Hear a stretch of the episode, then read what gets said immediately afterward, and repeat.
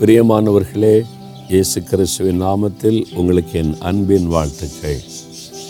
இந்த நாளில் கூட ஆண்டவர் இயேசு உங்களோடு கூட பேசி கொண்டிருக்கிறார். அதை உணர்றீங்களா?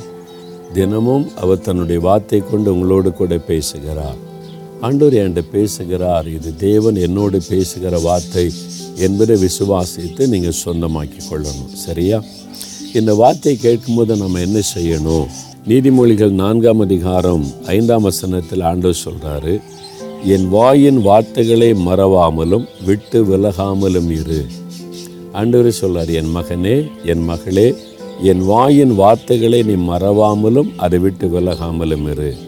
அவருடைய வார்த்தை தான் நம்மோட பேசுகிறார். இது அவருடைய வார்த்தை. தேவனுடைய வார்த்தை. அதை எழுதி நம்ம கையில் கொடுத்திருக்கிறார். இந்த வார்த்தையை நம்ம மறக்கவும் கூடாது அதை விட்டு விலகவும் கூடாது. மறக்காமல் இருக்க வசனத்தை மனப்பாடம் பண்ணுறோம் நம்முடைய இருதயத்தில் பதித்து கொள்கிறோம் நல்லது. அது மாத்திரம் போதாது வசனத்தை விட்டு விலகக்கூடாது. அப்போது நம்முடைய லைஃப் ஸ்டைல் அப்படின்னா என்னென்னா வசனத்தின்படி வாழ்வது.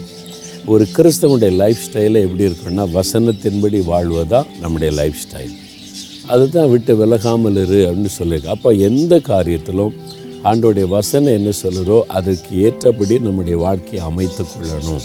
அதற்கு நம்ம அர்ப்பணித்து கொள்ளணும். அப்போ நம்ம வந்து படிக்கிறவங்க வேலை செய்கிறவங்க பிஸ்னஸ் பண்ணுறவங்க ஊழியர் செய்கிறவங்க எல்லாருக்குமே வசனம் இருக்குல்ல?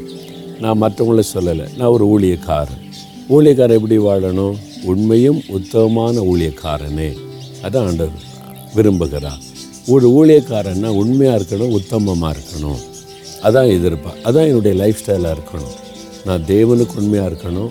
என்னை நம்பி காணிக்க அனுப்புகிறாங்களே உங்களைப் போல தேவ பிள்ளைகள் அவங்களுக்கு உண்மையாக இருக்கணும். நான் ஏமாத்துறேன் அப்படின்னு சொன்னால் தேவன் அதை பார்த்து கொண்டு சும்மா இருக்க மாட்டார். எவ்வளோ நாள் ஏமாற்ற முடியும்? இயேசுவின் பேரை சொல்லி எவ்வளோ நாள் ஏமாற்ற முடியும்? உங்களே ஏமாத்திடலாம் அவரை ஏமாற்ற முடியுமா? இல்லை அவர் எதிர்பார்ப்பேன் அவர் ஊழியக்காரன்னா உண்மையாக இருக்கணும் உத்தமனாக இருக்கணும். அதுதான் ஆண்டோடைய எதிர்பார்ப்பு. அதான் என்னுடைய லைஃப் ஸ்டைலாக இருக்கணும். அவருடைய ஊழியக்காரனுக்கு நிறைய ஆண்டு சொல்லியிருக்கிறார்.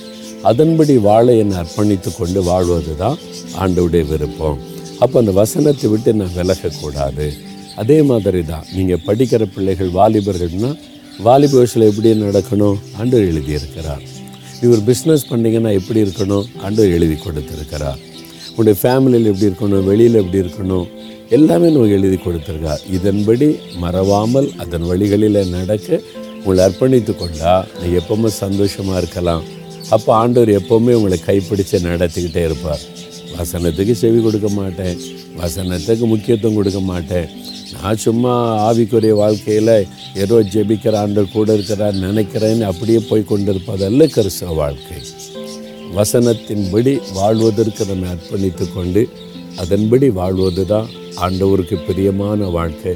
அந்த வாழ்க்கைக்கு அர்ப்பணித்து கொள்ளுங்கள். தகப்பனே உம்முடைய வசனத்தை விட்டு வலதுபுறம் இடதுபுறம் விலகாமல் உம்முடைய வசனத்தின்படி வாழ்வதற்கு என்ன எங்களை நாங்கள் அர்ப்பணித்துக் கொள்கிறோம் இந்த வசனம் எங்களுடைய இருதயத்தில் ஆழமாய் பதியட்டும்.